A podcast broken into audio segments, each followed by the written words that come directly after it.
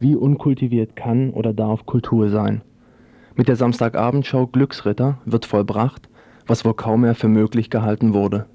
Es geht immer noch schlimmer. Das Potenzial des Geschmacklosen scheint unausschöpfbar. Im Einzelnen sieht das wie folgt aus. Vier Kandidatinnen und Kandidaten kämpfen um sechsstellige Geldbeträge zur Finanzierung ihrer größten Träume und Wünsche. Dies waren am vergangenen Samstag zum Beispiel ein Sportflugzeug oder eine Tauchschule in der Südsee. Unterstützt werden sie von jeweils einem Viertel der Plüschknäuel schwenkenden Zuschauerinnen. Doch auch das Publikum bekommt Gelegenheit, sich an der Portokasse des Privatsenders zu bereichern. Eine Frau, geplagt von Minderwertigkeitskomplexen wegen ihres Gebisses, wird mit Bauchladen durchs aufgeregt johlende Publikum geschickt, um zur Finanzierung ihrer Zahnsanierung zwölf Gebissprothesen zu sammeln. Sie verfehlt ihr Ziel, macht sich zum Hampelmann eines Millionenpublikums, um hinterher doch einfach wieder Platz zu nehmen unter all den anderen auf ihre Chance harrenden Zuschauerinnen. Eine der Gebissspenderinnen erhält wenigstens 1000 Mark für ihren wenig hygienischen Beitrag zu diesem Abend und qualifiziert sich damit natürlich auch zur Glücksritterin. In den Werbeblöcken dann der wiederholte Hinweis auf diverse Lotterien, die aus dem kleinen Mann einen Millionär zu machen versprechen. Das Glücksrittertum erstreckt sich also weit über die Sendezeit hinaus und wird, es wirkt wie ein 80er-Jahre-Fossil, zur Grundkraft der Gesellschaft erklärt. Für 100 Mark kleiden sich die Zuschauer dann auch noch aus, um der von ihnen favorisierten Kandidatin den Gewinn der benötigten Geldsumme zu ermöglichen. Um 100 Mark bereichert sitzen die halbnackten Glücksritterchen dann im Zuschauerraum, ein zweites Mal entkleidet von Kameras, die per Nahaufnahme genüsslich durch die Reihen fahren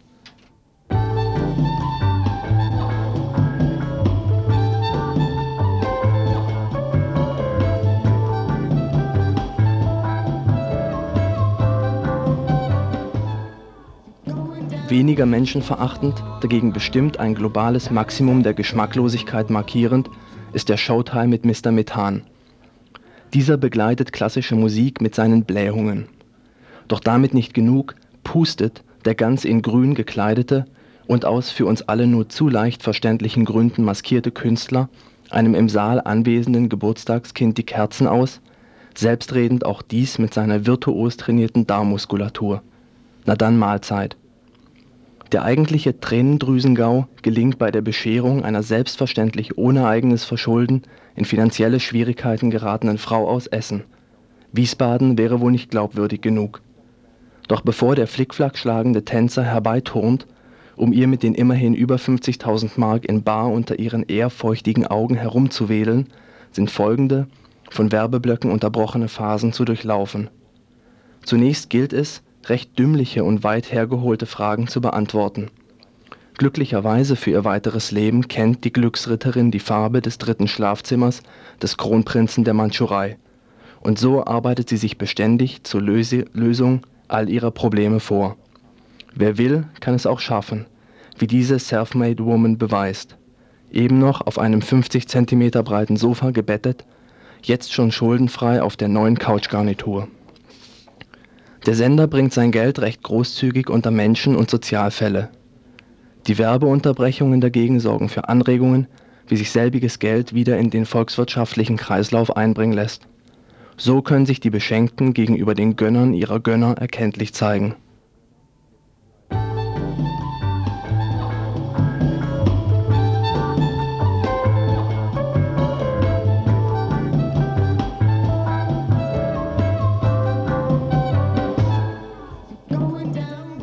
über allen wichtigen, das heißt lukrativen Entscheidungen thront als monetäres Damoklesschwert ein überdimensionales deutsches Markstück.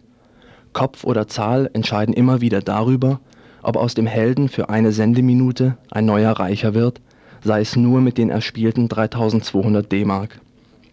Selbst vor rassistischen Untertönen schrecken die Produzenten dieser Sendung nicht zurück. Die verzweifelten Versuche eines asiatischen Glücksritter-Aspiranten, sich verständlich zu machen, sorgen für einen weiteren Lacherfolg. Deutsche Sprache, schwere Sprache. Reste der Solidarität unter den teilnehmenden Menschen werden vernichtet, wenn es darum geht, den Gegner in die Schleimsuppe zu befördern. Stimmigerweise erfolgt dieser Endsieg mit Hilfe einer Frage nach den Fernsehgewohnheiten der Deutschen. Diese geben nämlich angeblich zu 93 Prozent an, dass Fernsehen ihre liebste Freizeitbeschäftigung sei. Zweifellos auch an diesem Samstagabend. Das System funktioniert. Die letzten ewig Unverbesserlichen, die sich einbilden, ihre intimsten und geheimsten Wünsche seien nicht mit Geld zu erfüllen, werden eines Besseren belehrt. Die Gier der Menschen nach Geld und die Gier der Medien nach Macht und natürlich auch Geld finden sich hier zu einer Symbiose zusammen, die die Einschaltquoten zweifellos positiv, also im Interesse der werbenden Firmen, beeinflusst. Und all dies immer wieder samstags in der Gameshow Glücksritter auf RTL.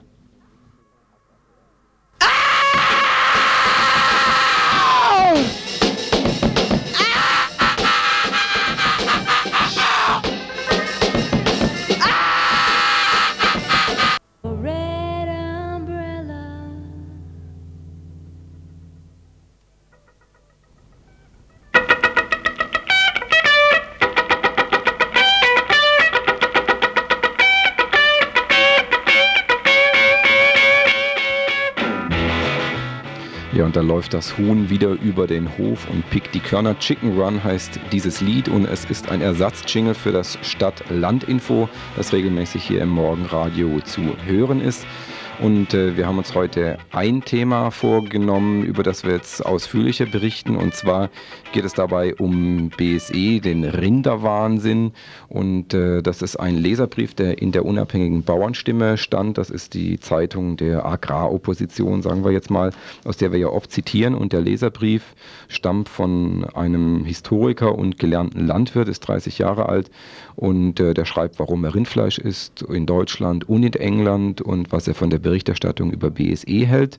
Wir sind nicht mit allem einverstanden, was in dem Leserbrief steht, aber wir finden, dass das ein interessanter Beitrag ist zum Thema Rinderwahnsinn.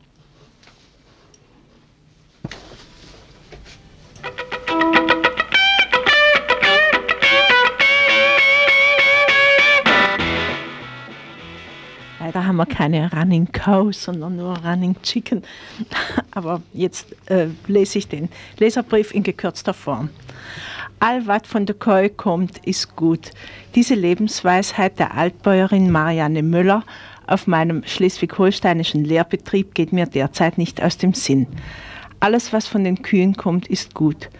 Unsere zivilisierte, verstädterte Gesellschaft, die das Rindvieh hauptsächlich von der lieferbaren Verpackung einer Schokoladenmarke kennt, durchlebt seit drei Monaten die Wahnvorstellung, alles, was vom, alles vom Rind sei schlecht. Und da man auf Milch samt Käse, Butter, Quark und Joghurt doch nicht lieber verzichten möchte, entlädt sich der gigantische Angstausbruch aufs Fleisch. Um etwa 70 Prozent ist der Rindfleischverbrauch in Deutschland zurückgegangen, seit die britische Regierung am 20. März 1996 verlauten ließ, sie halte eine Übertragung der Rinderseuche BSE auf den Menschen nicht mehr für ausgeschlossen. Seit dem ersten Auftreten der Rinderseuche 1984 wurden in Großbritannien etwa 160.000 Fälle von BSE registriert. Seit dem Verbot der Verfütterung von Tiermehl 1988 sind die neu registrierten Fälle stark, stark rückläufig. In demselben Zeitraum wurden in Deutschland insgesamt vier Fälle von BSE aufgezeichnet, und zwar allesamt bei aus Großbritannien eingeführten Rindern. Die Kreuzfeld-Jakob-Krankheit, die bereits seit den 70er Jahren wissenschaftlich beobachtet wird, tritt in Großbritannien wie in Deutschland mit einer Häufigkeit von im Jahr etwa einer Erkrankung pro Million Menschen auf. Dieses Risiko wollen immer mehr Menschen für sich ausschließen. Sie arbeiten zwölf Stunden am Tag, trinken acht Tassen Kaffee, rauchen 20 Zigaretten und brettern nach einem Gläschen Cognac mit 200 Sachen über die Autobahn, um vier Stunden zu schlafen. Aber sie leben länger und gesünder, denn sie essen kein Rindfleisch. Wissen Sie überhaupt, was Sie damit anrichten? Das Rind ist ein Begleiter des Menschen, seit dieser vom Jäger zum Sammler mit erheblich höherem Fleischkonsum als heute zum Ackerbauen und Viehzüchter geworden ist. Unsere alten Rinderrassen in Schleswig-Holstein wird seit Jahrhunderten das rotbunte Niederungsvieh gezüchtet und hier im Schwarzwald haben wir ja die aussterbenden kleinen Hinterwälder. Diese Rinderrassen sind Ausdruck einer menschlichen Kultur, die sich die Natur mit Verantwortung und Augenmaß nutzbar macht, was man nicht gerade von vielen Errungenschaften des gegenwärtigen Wirtschaftssystems behaupten kann. Das Rind ist im Gegensatz zum Schwein oder Geflügel kein Nahrungskonkurrent des Menschen. Seine Futterbasis besteht aus Gras, das auf nicht ackerfähigen Moor- oder Sandböden oder als notwendiges Fruchtfolgeglied auf dem Acker wächst. Aus diesem für uns nicht verwertbaren Grünzeug produziert es die Lebensmittel Milch und Fleisch und darüber hinaus organischen Dünger für diejenigen Ackerfrüchte, die der menschlichen Ernährung direkt zugutekommen. Der ökologische Landbau wäre undenkbar ohne Rinder. Das Rind wird in Deutschland überwiegend auf bäuerlichen Familienbetrieben gehalten. 81 Prozent der Milchkühe stehen in Beständen von unter 100 Tieren, aber nur 20 Prozent zum Beispiel der Mastschweine und 6 Prozent der Legehennen. Größere Rinderbestände gibt es, bedingt durch die dortigen Strukturen, praktisch nur in den neuen Bundesländern. Der Preisverfall für Rindfleisch aufgrund des zurückgegangenen Verbrauchs trifft daher vor allem die vielen kleinen Bauern, bei denen das Tier noch ein Lebewesen ist. Und zum Beispiel bei uns im Schwarzwald oft mit Namen wie Fritz, Gretel oder Blümi belegt sind. Und diese Tiere sind keine Nummern im Betriebssystem. Aber das alles ist wie gesagt weit weg für Menschen, die das Rind für über, über, überhaupt nur von der lilafarbenen Verpackung der besagten Schokoladenmarke her kennen. Sie haben die Skandale satt und sind zu Vegetariern geworden. Sie wollen nicht mehr für das Töten von Tieren verantwortlich sein und essen Eierbandnudeln mit Sahnesoße und Salatblatt. Vermutlich glauben sie, dass die Milch aus einer Felsenquelle sprudelt, denn wie sonst ließe sich eine Ethik durchhalten, die das zweite Lebensmittel vom Rind, das Fleisch, einfach zum Abfallprodukt degradiert. Bliebe es bei dem derzeitigen Milchkonsum und zurückgegangenem Rindfleischverbrauch, gäbe es bald nur noch hochgezüchtete Milchrinder, klapperdürre Tiere mit riesigen Eutern, die abgemolkenen Kühe kämen direkt zum Abdecker und die neugeborenen männlichen Kälber würden schon im, Tal, im Stall totgeschlagen. Aber das sehen die Vegetarier mit Sahnesoße denn ja nicht. Nicht BSE, sondern der massenhafte Verzicht auf Rindfleisch ist eine Katastrophe für unsere Gesellschaft, weil er in seiner Konsequenz die sinnlose Ausrottung der gesunden alten Rinderrassen und den ebenso sinnlosen Ruin zahlloser bäuerlicher Familienbetriebe bedeutet.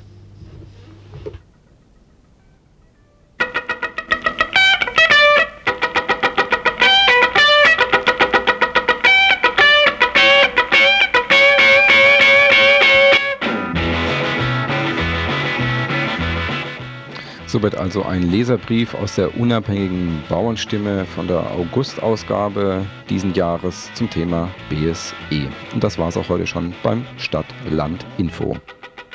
Und jetzt lassen wir das Huhn nochmal rennen.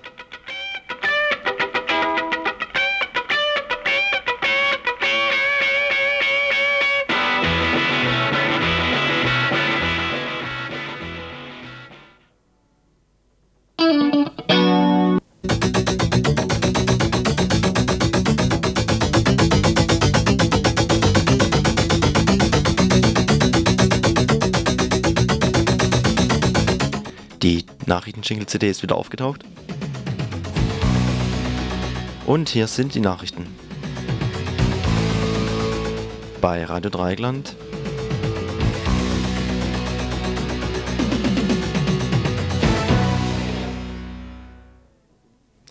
Flüchtlinge sind Schüblinge. Der heutige 1. Oktober ist Tag des Flüchtlings. Gleichzeitig beginnen die geplanten Rückschiebungen bosnischer Flüchtlinge. Die, deutsche Innenminister, die deutschen Innenminister haben Mitte September auf ihrer Konferenz entschieden, ab heute mit den Abschiebemaßnahmen nach Bosnien zu beginnen. Baden-Württemberg wird in den nächsten Tagen Bescheide verschicken, die zunächst eine Gruppe von etwa 2000 Personen betreffen. Die Absichten der deutschen Innenminister haben wenig mit der Situation in Bosnien und viel mit der innenpolitischen Entwicklung in Deutschland zu tun. Der Beschluss der Innenministerkonferenz zwingt bosnische Kriegsflüchtlinge zurück in eine vollkommen unsichere Situation. Die Wahlen, die kürzlich unter internationaler Aufsicht stattgefunden haben, waren eine Farce. Nach der Aufzählung stellte sich heraus, dass mehrere hunderttausend Stimmen zu viel vorlagen, dass also massiv gefälscht worden war. Zahlreiche Wählerinnen hatten andererseits ihre Wahllokale nicht aufsuchen können. Ein NATO-Diplomat erklärte letzte Woche nach einem informellen Treffen in der norwegischen Stadt Bergen, dass von einem dauerhaften Frieden in Bosnien derzeit noch nicht gesprochen werden kann. Die bestehende IFOR-Truppe in Bosnien bleibt noch bis mindestens Anfang Dezember bestehen. Danach soll eine sogenannte Stabilisierungstruppe unter NATO-Führung stationiert werden. Dies alles interessiert die deutschen Innenminister schon lange nicht mehr. Die kopflose Ausländerinnen-Raus-Politik wird ohne Rücksicht auf Verluste durchgesetzt.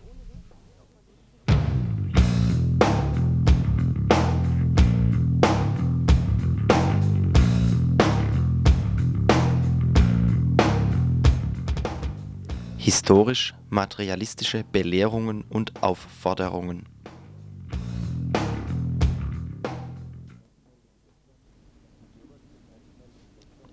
Die bürgerliche Presse meldete gestern, dass die G7-Staaten, der Club der kapitalstärksten Nationen der Welt, einigen der ärmsten Ländern im Trikont knapp 8 Milliarden Dollar Schulden erlassen will. Dies wird zwar sogar von den schreibenden Lakaien des Kapitals als noch zu wenig empfunden, aber dennoch als ein Schritt in die richtige Richtung gedeutet. Aber wir von Radio Dreieckland wissen es natürlich besser und können euch deshalb mit der Wahrheit beglücken. Und die Wahrheit beginnt im 15. Jahrhundert. Damals begannen europäische Piraten mit der Eroberung riesiger Gebiete in Amerika. Später wurden weite Teile Asiens und Afrikas in die europäischen Kolonialreiche integriert. Durch Zwangsarbeit wurden landwirtschaftliche und bergbauliche Rohstoffe gewonnen und in Europa, später auch in den Kolonien verwertet. Gewaltige Reichtümer gelangten so nach Europa, also zu euch Arschlöchern am Radio, später auch nach Nordamerika und Japan. Die formale politische Unabhängigkeit im 20. Jahrhundert nützte den neuen Staaten in Asien, Lateinamerika und Afrika wenig. Denn das Welthandelssystem garantiert immer noch die fortlaufende Übertragung von Werten in die kapitalstärksten Staaten, weil die im Trikont produzierten Waren unter Wert aufgekauft werden. Für die Entwicklung einer eigenen Industrie benötigen die ärmeren Länder Kapital, das sie in Form von Krediten erhalten, wenn sie ihre Politik nach den Wünschen der Organisationen des internationalen Kapitals ausrichten. Dazu gehören vor allem Kürzungen im Sozial- und Gesundheitsbereich. Durch den Zinsdienst fließen beständig weitere Gewinne in die reichsten Länder zurück und mehren den Reichtum in den mächtigen Industrienationen, also auch deinen, du gleichgültige gierige Ariasau am Frühstückstisch oder im weichen Federbett. Gleichzeitig sterben Millionen im Trikont an Hunger und heilbaren Krankheiten. Aber Radio Dreieckland weiß die Lösung. Weltgeneralstreik. Zerschlagt das internationale Kapital. Nehmt die Produktionsmittel in die Hand. Gründet die terranische kommunistische Volksbefreiungspartei. Macht endlich die Weltrevolution. Tötet das Augenbrauenmonster. Und steh auch du auf, du Pissgesicht.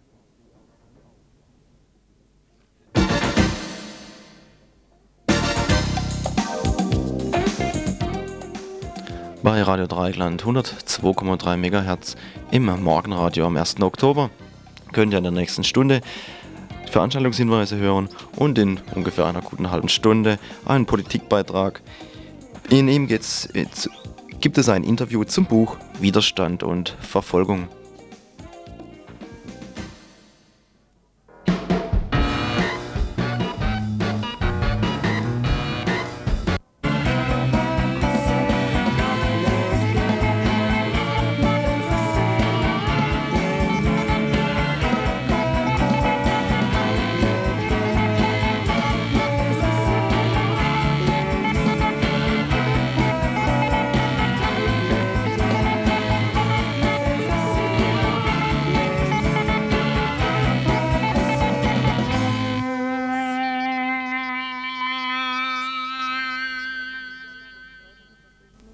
Seit der Niederlage des deutschen Faschismus ist mehr als ein halbes Jahrhundert vergangen. Das nationalsozialistische System darf sich in seiner beispiellosen Grausamkeit nie mehr wiederholen. Der Faschismus, eine Synthese imperialistischer Politik deutschen Großmachtstrebens, preußischem Militarismus, rassistischen Wahnvorstellungen und faschistischer Volksgemeinschaft, konnte nur militärisch besiegt werden. Während der ganzen Zeit des Faschismus aber gab es Widerstand und die Ziele des Antifaschismus besitzen noch heute Gültigkeit.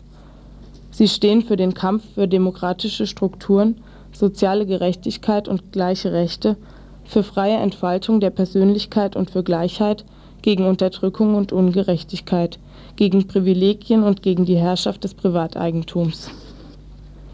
Antifaschismus ist eine praktische und theoretische Notwendigkeit geblieben. Jene, welche ein Interesse daran haben, dass Widerstand verborgen bleibt, sagen, dass diese Geschichte antiquiert sei. Der antifaschistische Widerstand sei letztlich erfolglos und damit sinnlos gewesen. Und da sich die Geschichte nicht wiederhole, gäbe es Nützlicheres zu tun. Außerdem, wem nütze das Graben in der Vergangenheit?